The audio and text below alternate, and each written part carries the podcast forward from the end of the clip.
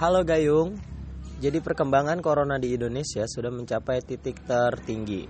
Jadi hati-hati untuk para kalian yang sedang mengak- melaksanakan aktivitas di luar rumah maupun di luar negeri.